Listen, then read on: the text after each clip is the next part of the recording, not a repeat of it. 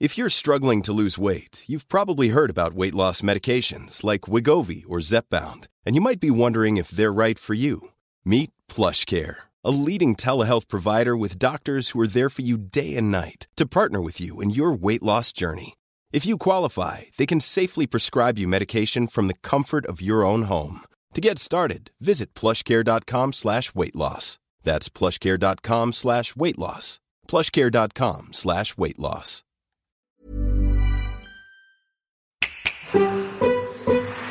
This is a Seven West Media podcast. It's a grief reaction. Mm. It's, I, I hate to say this, but it's the death of the child you are anticipating. Autism affects 1 in 59 children. And with that diagnosis comes an earth shattering change in the lives of the parents. In part two of Living with Autism, we talk to a man who has made it his life's work to understand how autism affects its sufferers and those who live with them. I'm Alex Cullen, and welcome to Being Dad. In part one of this two part series on living with autism, it's in your feed right now, so if you haven't heard it, go and have a listen. I spoke to Murray Jones, a dad living in Queensland with his wife, two daughters, and his awesome autistic son, Fred. We heard a story that is all too familiar to our next guest, Professor Tony Attwood. Tony is the author of multiple books on autism, including the bestseller The Complete Guide to Asperger's Syndrome. He's got an honours degree in psychology from the University of Hull in the UK, master's degree in clinical psychology from the University of Surrey, and a PhD from the University of London. He is currently adjunct associate professor at Griffith University in Queensland, so he really knows his stuff. Just Google him. Google Tony Attwood to see how widely regarded he is in this field. Now, we were very lucky to secure an hour chat with Tony, again via the magical internet. Listen up, people, because this guy is a well of information. Let's start off with something very simple because it's something that dads often Google when they hear the word autism. Um, can you please tell me what is autism? right. It's Nice. someone who. General Yeah, open ended question.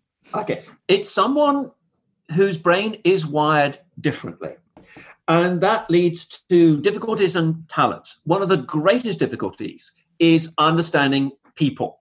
That is, what are they thinking and feeling, reading body language, making friends, and so on. People can be overwhelming and totally confusing. Also, the sensory world can be quite aversive in terms of sounds, aromas, and so on. But the person may have interests and abilities that can be uh, really quite amazing in music or mathematics, to draw, to have a, a talent in knowledge on T 34 Russian tanks, for example. So when it comes to knowledge and problem solving, they can be very talented. However, I have my own personal definition. Autism describes someone who in life has found something more interesting and enjoyable than socializing. I like that. I like that a lot because, um, and I, it's funny you say with with the noise as well because when you see someone that has autism making certain noises or very loud noises, that that that's sort of offsetting the noises they're hearing, isn't it? That, that's their way of trying to to stop that noise affecting them. Yes, yes, it, it's screening in a way. That's right, screening. It's a, a sensory blocker because there is something about the sensory world that is, and I think the best description of it is not uncomfortable, it's painful. Mm. And the person finds it excruciating and can't understand why no one else has such a reaction to something which people think is quite ordinary. Yeah, yeah, and I guess for a lot of guys, I mean, we- we think of you know Dustin Hoffman in Rain Man, and but it's a lot, a lot more intricate than that, isn't it? It is. This has been a lifelong study from from my point of view, and I'm still discovering more. But the variability in expression is from those who have high support needs. Oh, certainly. To those who are university professors, Nobel Prize winners, or famous actors and uh, photographers. Yeah, yeah. Um, look, it manifests differently across the spectrum, um, and I want to bring this back to dads and, and dads who who might be uh, might have an autistic child. How do we recognise? How do we how do we recognise that our child may be autistic? Hmm. I think the first one is reciprocity. Hmm. That is that the person is either the introvert isolated, withdrawn. It's being alone, not lonely, and just really doesn't like being with people and do what they can to avoid.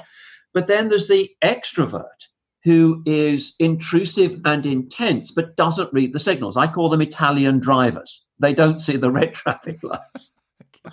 but there's another group in the reciprocity who observe, analyze, and imitate. We thought this was what the girls will do. But we now recognize that the boys will do that too. My son, who has autism, did this. And he said to me, Dad, doesn't everyone learn social by copying each other? And I said, no, some people just know. So, in a way, there is a problem with getting on with people obviously there's the sensory sensitivity of uh, a vacuum cleaner or a motorbike going by and the kid is beside themselves. But when they're distressed a problem is that it is very hard to calm them by compassion consoling and affection. They have just lost it. We also notice that they don't like change uh, things that are routine or what they particularly enjoy. So if you drive down to the supermarket a different way, they hit the panic button because I don't know where we're going because we can't be going to the supermarket. But it also means that when they're very young, uh, as little kids will be interested in a teddy bear because it's soft and squishy and reminds them of mum. They're interested in a pepper grinder because of the feel of it. And they're comforted by the pepper grinder, not a teddy bear. So there are some eccentricities that we can identify. And is it also not making eye contact? I, I, hear that's quite a common one, like not making eye contact with with a parent. Is is that something? Mm, yes and no. I mean, sometimes the child has problems processing language, so they will look at your mouth to process your lips to try and understand what you're saying, or eye contact is overwhelming and confusing. And sometimes they can concentrate on what to say or do by looking away. So often eye contact is something we look at, but it's never a total absence. It may be a fleeting glance of short duration, but not the prolonged looking to read feelings. And that one of the reasons we look at eyes is how's somebody feeling? We don't tell that from the ears or the nose, or to a certain extent from the mouth. It's the eyes. And it's reading the messages in the eyes that they find so difficult. Right, and so something. What, what, if what if a child, you know, starts stacking books and then unstacking them, or um, you know, th- that sort of behaviour? Is, is is that sort of a telltale sign? Something is again. I'm I'm just sort of looking for those simple kind of like, oh, hang on, um, but there are there are a lot of a lot of ways we can tell, isn't there? Okay. Yes. The thing is, there is nothing in autism that is unique. Okay. It's a pattern. It's the relative predominance of certain things, like lining things up, and the relative lack of other things, like eye contact. So it's the pattern that's the diagnosis. Nothing is unique to autism. I see. Okay, okay. And look, we know that it has a huge impact on parents. We know it, it, ends a lot of marriages, unfortunately. That's that's a really sad part of it. But and we're focusing primarily on on dads um, and how they deal with with that diagnosis. Hey, your, your child has autism. Um, in your study on Asperger's syndrome, you've got well, you've met so many dads. What's the typical response? What's the typical response of a dad who's just been told, you know, your, your child's got autism? It's a grief reaction. Mm. It's, I, I hate to say this, but it's the death of the child you are anticipating. It's different. Yeah. And so the first thing is denial. No, no, like uh, death. No, no, they're not dead. It, it's denial. No, they can't. Are, are, you sure about this? How good is your assessment? No, they can't be. Uh, he's so like me, uh, and I'm okay. So how could he have a disorder? So the first reaction is denial then there can be despair. But we do know that autism can occur in families. And if a father has some of the characteristics, they can blame themselves for creating autism in their son or daughter. Hmm. And that's really very harrowing that I gave them their autism through my family. There's a lot of self blame. Eventually, there is acceptance of the person and the future and being different and developing a bond. But it's noticeable that mums go through this grieving reaction quicker because they've got practicalities of what they've got to do. Mm. They go through it, but it's fast. For dads, it's a much more prolonged process. Right, right. So, so who is it fault? Is it anyone's fault? Is, is that how we can look at it or not? No, no, no. not at all. It, it's the way the dice are cast for your neurology and it can be genetic, but it can also be in utero. Certain things will happen, certain substances taken that may cause a, a, an effect on the brain. It can be uh, prematurity, it can be early infection. So, in other words, there are many reasons why the brain will be affected, but none of them are due to, for example, parental neglect or a, an origin that we call psychogenic. We used to think that yeah. but it's not. Tony, does does the do, do, do vaccinations cause autism? Um, my brief answer to that is no, but I want to qualify that. Sure. I am of a generation that really had my training in the early 70s. And we had children who were autistic because of measles. With post measles encephalitis, there was a risk of death. For example, Roald Dahl's daughter died because of measles. Mm. And but one of the consequences could be autism and also rubella. I ha- saw so many kids whose mum had had rubella in pregnancy who were profoundly disabled and autistic. And so vaccination came in, and we got a far less of those kids. But an interesting phenomenon is there are three pathways to autism. One is a child who seems to be normal up to the age of about a year 18 months. Now, parents used to say he lost his skills. He used to be social. He used to be vocal. He was so keen to play with dad, etc. Now, dad walks in the room and he doesn't notice. And we had to agree with them because that was their recollection. We now have video recordings of children almost from birth all the way through. And so there is a form of autism called regressive autism that coincides when measles, mumps, rubella is given. And this has been going on for a long time. Okay. Yeah. So, uh, as far as I'm concerned, this is something that we now need to recognize that immunization in stopping measles and rubella will actually reduce the number of kids with autism and kids that die. We can definitely categorically say that these shots don't cause autism. Yes, I think so. If parents are concerned, a few suggestions. First of all, if the inoculation is going to occur, make sure the child isn't fighting a pre existing infection. Make sure that they're well. Secondly, for at least 24 hours afterwards, monitor them carefully. And if their body temperature goes up, you take them to hospital just to check. So if you are worried, you can look at those components.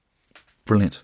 Thank you for that. Um, the role of parents in the development of these kids is so vital, and, and especially a, a, strong relationship between the parents. But how do you deal with dads who are in denial about what's happened? How do you deal with, with these guys that are just they're so they're so impacted that it, it, it affects them so much that they're well they're not being the best dads they can be. They're they're uh, paralyzed basically.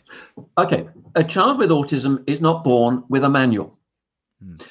Okay, and often the strategies that will work with a typical kid, things like discipline and consequences, may not work with these kids. So often the dad is feeling, I don't know what to do. I only have one way of relating to my son or daughter based on conventional uh, strategies. And they try to do those strategies and they don't work. And they become very upset as to what's going on, either blaming the child or blaming themselves. So dads often say, I don't know what to do. I'm not confident of my abilities. When I try and do things, it doesn't seem to work. And so there can be um, a negative reaction, especially if mum is developing strategies which seem to work so well, but seem so alien to dad. We deal with it differently, hey? I, I think so. And um, what I sometimes say to them is look, forget the diagnostic label. Let's look at the profile. Let's look at the strengths and the weaknesses and the behavior. And let's look at what works because your son or daughter is not the first person to have this profile. Let's look at the resources. You're a person of knowledge and science, say. Let's look at what has worked in the past that has evidence based therapies, etc. And let's give those a try. And is that basically how you say to, to a dad, look, this is not your fault. You're not the cause of this disorder? Yes, indeed. But what you yeah. can do is even if the father has a characteristic himself, diagnosed or undiagnosed, I say good, because you get it, you understand it. So please tell your son or daughter, yes, I have empathy and I had difficulty making friends. I was very concerned with the noise of vacuum cleaners. I didn't like change, but this is what I did to help. Let's work on this together. Yeah. And I think that then it's an advantage of a dad with those characteristics because you can say, yeah, I know, I know, and let's work on it together. Brilliant. You mentioned your son earlier, um, and, I, and I want to know how, how, you dealt with it, Tony. How how you um, came to terms with it, and I just want to personalise it a bit, if, if that's okay with you. Well, first of all, love is blind. Yeah. And so I couldn't see because he was an imitator.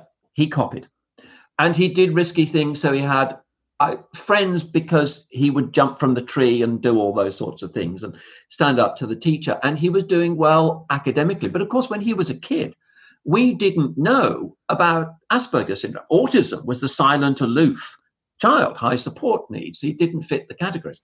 Yeah. But unfortunately, as many with autism do, he developed high levels of anxiety, especially in puberty. And he discovered that alcohol and marijuana alleviated his anxiety and then we lost him in terms of we couldn't get through to him because people take to drugs either to engage or disengage mm. socially. Mm. And uh, that also means he disengaged from me. But there's another point I want to make about autism. Yeah. And that is, I've discovered that often the autistic child has a preference for one parent, and it's often mum. And it's almost as though mum is perfect and knows me and soothes me, but the other parent is in the way and doesn't know and is to be rejected. So when I watch the videos of me playing with Will, um, he didn't want to know. He didn't want to interact with me. He yeah. kept looking looking at his mum, saying basically sort of, "Who's this stranger?" Yeah. And How I know he then. He was three, four, five years old. Right. And he didn't watch what I was doing and try to copy me. If I was doing uh, handyman, carpentry, that type of things, he wasn't interested in it. He was interested in playing with Lego on his own. He wasn't copying his mum. He wasn't copying anybody in terms of play. So often dads feel, I want to connect with my son or daughter, but they put a barrier up, and they do. Mm. And it's just as though two's company, three's a crowd. And one parent is the one, the chosen one, and the other is left out.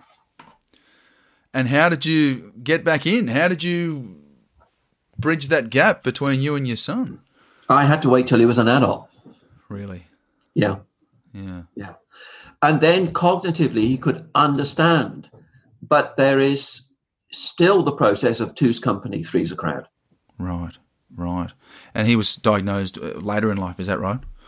Yeah, because the the drugs really hid the real person. Yeah. Wow. And that was the expediency. We had to try and keep him alive. He is still alive, unfortunately. He's still he's still an addict. He's been to prison as well. And um, that's, so that's tough on you, Tony. Of course. You you change your expectations. You you live from day to day. Yeah, yeah, that's that's good advice. Um, and and is that sort of how you you got into this field of work? Uh, I got into it because I was a 19 year old psychology student and I was a volunteer at a special school, 1971. And I met two classically autistic children and was totally bewildered, transfixed, and enchanted by how different they were. And I thought, I want to know why. Why are you so isolated?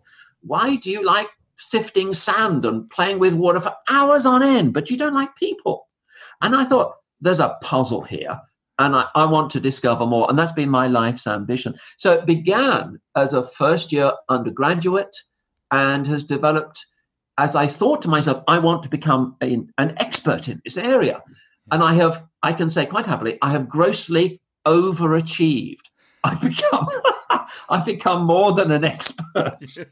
It's wonderful. Well, and, and, and, uh, lucky us, lucky us that you have well, overachieved. Thank you. It, it prevented a midlife crisis and stops me retiring. Brilliant stuff. Oh, dear. Even when we're on a budget, we still deserve nice things. Quince is a place to scoop up stunning high end goods for 50 to 80% less than similar brands. They have buttery soft cashmere sweaters starting at $50, luxurious Italian leather bags, and so much more. Plus, Quince only works with factories that use safe, ethical, and responsible manufacturing. Get the high-end goods you'll love without the high price tag with Quince. Go to quince.com/style for free shipping and 365-day returns. Hey there, it's Michele Norris. I'm host of a podcast called Your Mama's Kitchen. When I travel, I'm usually looking for a way to find a taste of home when I'm not at home. And one of the things I love to do when I am at home is entertain. And Airbnb allows me to do that. When I was in California recently, I rented a house that had a great kitchen. And when we were sitting around the table, we we're all thinking, we're in someone else's house. Someone could be in all of our homes as well. If you have a home, but you're not always at home, you have an Airbnb. Your home might be worth more than you think. Find out how much at airbnb.com/slash host. I'm Jason Smith, and they say you never really leave Summer Bay. And yes, I'm lucky enough to be back, but not as Robbie Hunter. This time, I am the host of the official podcast. What is this place? Summer Bay. Best flaming place in the world, if you ask me. The Home and Away podcast is your access all areas past to the entire entity that is Home and Away. It's a place where I'll be talking with the makers and creators to discuss storylines, characters, and the history of the series.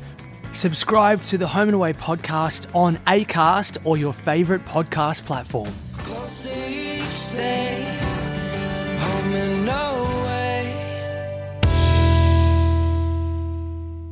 You said that it it seems like a death sentence a lot of times. Um, and as a dad, you sort of worry about the life that your child might ha- might have. You know, will, will, they have a boyfriend? Will they have a girlfriend? Will they be able to drive? Will they have a job? Um, these these challenges become a lot a lot bigger as they as they grow up, of course. And and how does how does this impact dads and families? Okay, first of all, my training and knowledge is in the whole area of disability. And so if I saw a child with Down syndrome at four or cerebral palsy at four, I can tell you their lifelong future. I can't with autism. And I can't use the behavior and abilities in preschool as a measure of what that person will be like later in life. Temple Grandin is an example. She didn't talk till she was three and a half, four years old. She was incredibly autistic and disturbed when she was young. I've heard of her. She read the, the, the book. Yeah. What's the book? The the bull or the uh, anyway. Yep. Okay. Um, she's now a professor, uh, leads the world in the study of cattle and, and understanding autism. Exactly. And what I find is is I really enjoy meeting parents who say, "Oh, you you saw my son when he was four years old, and you said dot dot dot," and they say you were right. He has become that huh. in positive sense. So the reason I like autism is because the prognosis, the future, can be really much better than behavior in early childhood would suggest. Okay. Yeah. I, I, recently watched a documentary and, and it sort of interviewed a, a whole heap of dads um, with autistic children. And, and, and so many of them said, This is one of the best things that's ever happened to me, having an autistic child. It is. I don't think you really understand abilities until you meet someone who can't do what you take for granted. Mm. So when we say, oh, just make friends, how on earth do you do that? And those with autism say, how, how do you make friends? How do you read a face? And then you say, I better teach it. But nobody ever taught me that. And that's what we're working on. Yeah, how to tie shoelaces. We did a story uh, in my other job um, Sunday night on Channel Seven. Um, we did a story with Carly Fleischmann in Canada. Mm-hmm. Um, she's completely, completely non-verbal and um, a fascinating young woman, and uh, just something as simple as tying your shoelaces. It took mm. her months to learn. Yeah, it is. You learn how tenacious and brave someone is with autism. I don't know how I would be if I had autism but it means that you're living in a world that seems alien. Mm. And one of the things that those with autism often seek is respect and recognition of their personality and their abilities, not to see the disability. I've got to look at the person. In other words, who's the person who has autism? Yeah. And that speaks volumes because we focus on language or social skills and so on. But he's got a fantastic sense of humor. He's one of the kindest people you could ever wish for. He is so sensitive to despair in other people. Yeah. So you realize that there's more to human abilities, and many with autism, like those who are blind, may develop their hearing abilities. Those with autism may develop other sensory abilities that you or I would never do. Mm. Mm. It's fascinating stuff. We could be here for days, but we, we, we can't, unfortunately, because um, there's just so much to it. But I, I, know that in the most severe cases, Tony, there, there's there's violence and, and behaviour that can be really, really um, difficult for the family. Um, really violent outbursts that even with with siblings. Um, how do we as dads, um, I guess I guess alleviate that, you know, to try and make it okay for the rest of the family. It's okay. it's, it's got to be the toughest part of it, right? Okay. Well, the first point is to say that this is neurological, not bad parenting. Yeah. There is a part of the neurology of autism that means they tend to hit the panic or agitated button at low level and don't have a variety of strategies that other kids may do. Mm. For other kids, it may be compassion, affection, putting something in perspective, self talk. Typical kids and adults have a wide variety of strategies to cope and will try those strategies before they hit the panic button. Often in autism, they can't do that, and their reaction is much greater. So, a few words of wisdom for, for dads and mums. Yes. First of all, if you get upset or agitated, you add fuel to the fire. So please, you must be calm. The metaphor I use is the GPS in your car. When it tells you to turn left and you don't, it doesn't say, What the bloody hell are you doing? I just asked you to turn left. We're going to be late. You keep doing this. You are a dreadful driver. it doesn't. It just says, At the next junction, turn left. But it tells you what to do in a calm, reassuring voice. Mm. When I talk to those with autism, I say, Look, when you have a meltdown, what do you want your parents to do or not do? And they often say, don't interrogate me. Don't keep asking questions about what's the problem, what, where, where. Okay, at that stage, they haven't got the ability to be eloquent, articulate, and sequential in describing what's upsetting them. Yeah. The next thing is you need to validate the feeling. You're upset. I can see you are. You're definitely upset, but it will go.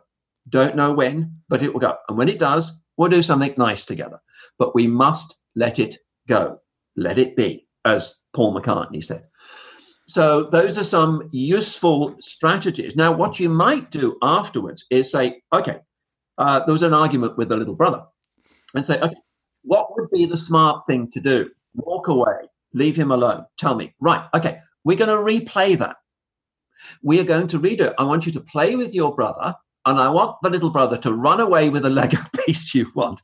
But this time, use the new strategies because before it relied on auditory memory. What did dad say? That's gone fast. But if you've got visual memory, kinesthetic memory, and success that it worked, then you're more likely to recall it when you need to. I love it. Love it. Yeah, that's that's fantastic, and and dads out there listening will will, will love that too. Um, who are in the in the in the grips of having an autistic child. Um, you know, friends, family that I have will, will be listening to that and think, God, that's it's such wonderful advice, Tony. Um, and I guess what what about um, technologies? Is there technology out there? I understand there's there's an eye test. Do you know about this that that can sort of spot this quite early? I know this is quite a new a new thing.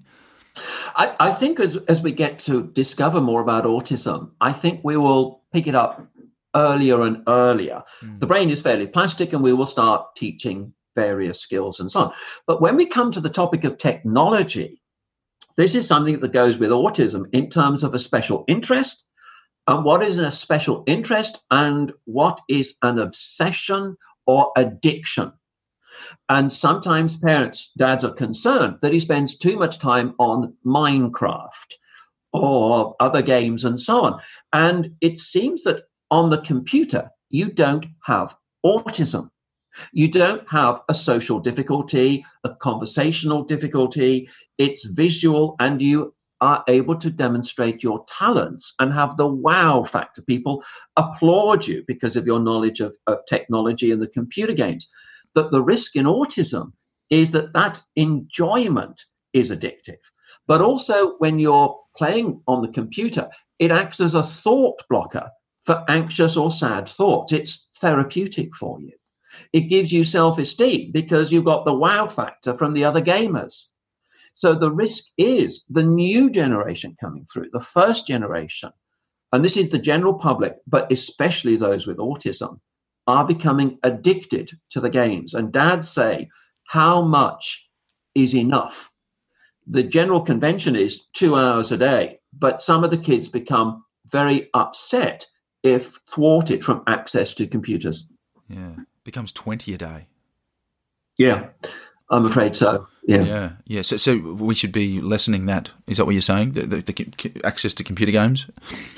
Yes, it, it's what is a reasonable amount. But if you reduce it, it's also um, what you're going to do with time. And this is my suggestion for dads sometimes yeah. is to take the special interest, whether it be Thomas the Tank Engine, drain covers, or the Titanic and explore that together.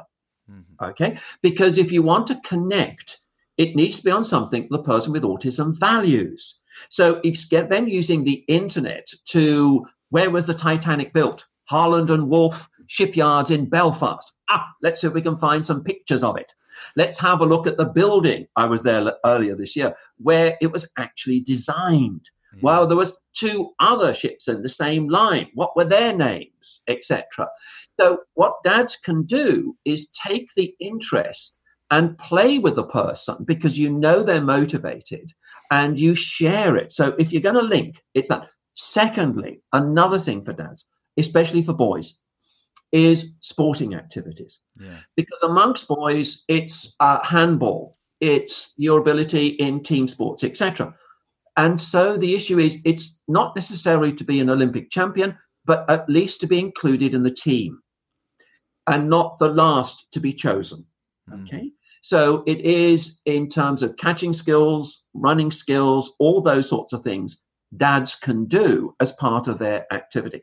So I ask dads, watch children, your son or daughter's age. What are they playing? What are they doing? Then you do it but you can slow it down, stop it, applaud them, and help them. So I ask dads to be observers of your son or daughter's peer group. Observe what they do, what equipment, how do they play it, what do they say. Then you rehearse it. Okay, I think you you sort of answered my next question, which was, you know, how do we um, how do we make being dad to kids with autism better, you know, for for, for the child and, and, and your partner?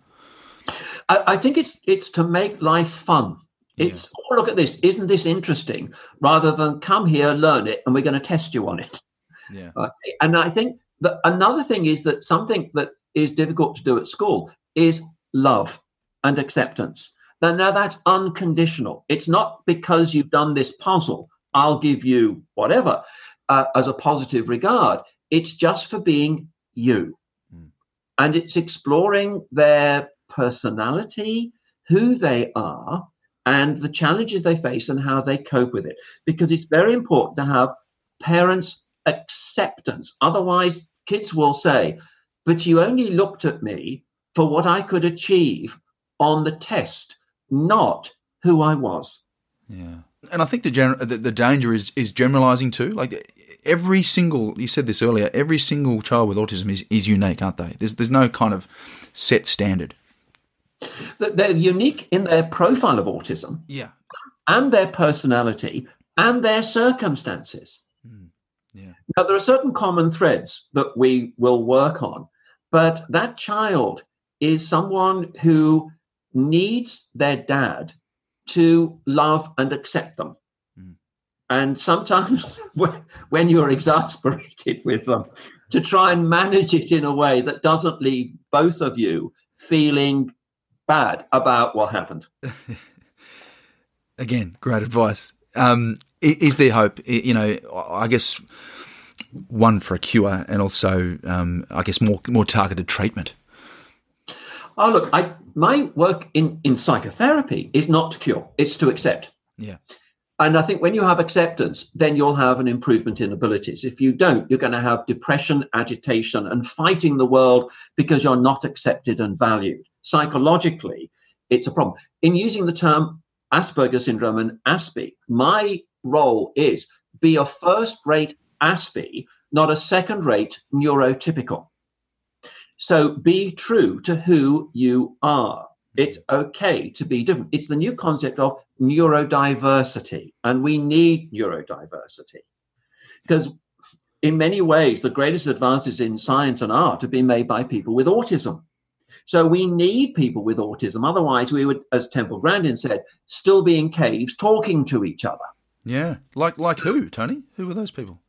Uh, well, I think you've got Einstein. Einstein. You've got Vin, uh, Vincent van Gogh and a few others. Wow. Who very clearly were able. If you look at Vincent van Gogh's use of color and painting, you go, wow, don't look at his photographs. Go and see the original paintings. And you go, yeah. wow. Um, interestingly, I've just read a book uh, on um, Beethoven. And of course, he was well known from when he was young. And so a lot of people wrote about him. It's classic Asperger syndrome. Yeah. And he couldn't describe himself in speech, but he could in music. And his music was Beethoven. And I just think people now appreciate his music because he was Asperger's. So we need to switch it from disability to a difference. Yeah, and ability. Yeah. Yeah, yeah. Um, awesome. And and can I ask Tony how your son is now? Ups and downs. It depends on his moods. He's learned that he can use self-administered medication and illegal drugs to manage his emotions. If I could turn back time mm. to his teenage years, it would be to help him cope with anxiety. Mm. We didn't realize how deep it would go and how quickly he'd find a solution in drugs. So sometimes when I'm dealing with autism, the problem isn't autism, it's anxiety management. And that's where dads and others can be helpful in helping that person manage and regulate their emotions. And then they can use the autistic qualities for a successful career. Mm. Mm, brilliant. And and just if if we do have a child that you may suspect has autism, um, what what do we do? Do we do we go to the GP? How, how does it work? It's usually GP, and the GP will refer often to a developmental pediatrician or a psychologist or team that works in the area of autism, usually a multidisciplinary assessment mm-hmm. in terms of language, movement, sensory sensitivity, psychological abilities, and so on. So the team will usually assess. And now we have funding, NDIS, for example, to provide the support, but it's it's something that will change as the person matures. Yeah. And friendship, for example, changes from just playing in the sandpit together to issues in terms of disclosing your inner thoughts and feelings to your best mate. So it's a continuing process. Mm. But the one thread that comes through all through that person's life is a parent. And that parent then collects valuable information and reads that child like no one else. And so I see if you've been observing and interacting with your child for seven years, they're seven years old, you have an honorary PhD in the study of your son or daughter. mm. and you should be credited with an honorary doctorate in the study of your son. That's wonderful, Tony. Thank you so much, mate. I, I can't tell you how, how much we appreciate this, and, and I'm sure the same goes for dads out there that uh, are going through, well, living with, with an autistic child. It's your advice is just invaluable. So thank you so so much. Thank you. All I can say is I know. Yeah, we know. You're the best yeah. in the business. So thank you again. okay, thanks, Alex. Okay, thanks. Bye. You've got to love his incredibly, incredibly positive outlook and approach, which I think is so good. And that's seeing people with autism as people with different abilities. It's a great way of framing a condition that so many people are affected by. I really hope that for those of you who are struggling with a recent diagnosis or the ongoing challenges of living with an autistic child, that these two chats have given you some perspective and hope. For more info, check out autismawareness.com.au. They've got some great resources for parents who are new to the diagnosis, as well as info about the NDIS and also an amazing video about dads with autistic children. Have a look, it's really cool. We've put all of Tony's information and links to some great resources in the show notes, and we will also post these to our Facebook page. I also just want to pause for a second and take this opportunity to say a big thank you to all of you, the listeners, and your amazing, amazing feedback. It's just been great. It seems to have really struck a chord with people. And I say people because we're finding that dads and mums are listening. Isn't that great? I think it's been good for mums and partners to hear how dads are coping and what they perhaps might be going through to really hear it from a dad's perspective, which I think is, is really cool. And Jake and I enjoy doing it. We love it. We're learning, we're always learning, and we're always amazed at our guests and their stories and the inspiration they provide. So, a huge thank you to all of them too. And a special shout out to Singer. He's a dad and a mate from uni, a bloke I played footy with back in those days. And he left me a voice message on Facebook the other day. I didn't know you could do that. And he said to me, What we're doing is awesome and to keep it up, and that fatherhood is just the best job in the world. And I actually almost teared up listening to it because it, it came at a time when I was stressing hard. I was really, really struggling actually about, you know, how busy work was, about the kids, uh, my dad's passing, which was nearly a couple of years ago now, but it's sort of its ongoing effects on the family this podcast and making time for that and just trying to keep it all together, really. And to be given those words of reassurance like that was just the best. It just made all the difference, you know. And I don't know, it was, I guess, something I needed to hear. And we really hope this podcast is making a difference to dads' lives by giving you some kind of reassurance that you're not alone. We're in this together. And if you are struggling, we're providing some ways to make that struggle a little bit easier. So, from me and producer Jake, thank you from the bottom of our hearts. And keep messaging us on the Being Dad Facebook page about any topics that you think we should be covering. We've got plenty of great episodes coming up, and one that we're particularly excited about that had us absolutely floored by what we were hearing. And we can't wait to bring that to you, so please stay tuned. If this episode has been of use to you, please consider leaving us a review on iTunes. It does help other dads find us. And uh, please subscribe to Being Dad with Alex Cullen wherever you get your podcasts. And again, share, share, share. And we're going to end each episode with a quote from a dad who we may or may not know. And this week, you've probably heard of this guy. It's Jerry Seinfeld, who said, Having a two year old is like having a blender without a lid. True that. Thanks so much for listening, and talk to you next week. This was a Seven West podcast. The producer is Jake Taylor. Nikki Hamilton is our executive producer.